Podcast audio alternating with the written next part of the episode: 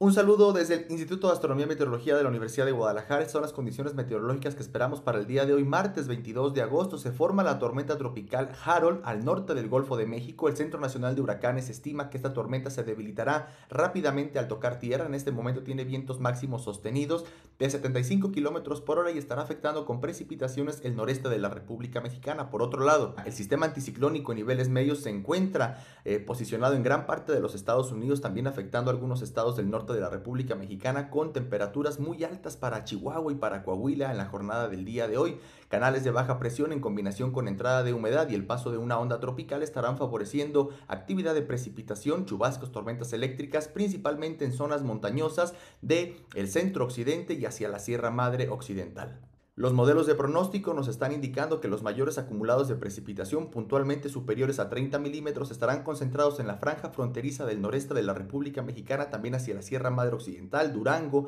eh, la zona costera y montañosa de Jalisco, así como Guerrero y Oaxaca. Para el día de hoy por la tarde en el área metropolitana de Guadalajara esperamos cielo parcialmente nublado, temperaturas algo cálidas, 27-28 grados Celsius, algún chubasco tormenta eléctrica de manera muy aislada, sobre todo al sur del área metropolitana, tiempo más, más estable hacia los altos, Ciénega, al norte del estado, y donde sí tendremos algo de precipitaciones hacia el sur, zona lagunas, montañas y hacia la costa norte de Jalisco. Para el día de mañana muy temprano en el área metropolitana de Guadalajara, temperaturas mínimas entre 18 y 19 grados Celsius, tiempo más frío, más fresco hacia los altos, Ciénega, hacia el norte del y temperaturas prácticamente entre los 17 y 20 grados Celsius en el sur, zona laguna, zona montañosa y sí, la mañana bastante cálida como es costumbre hacia la costa norte del estado.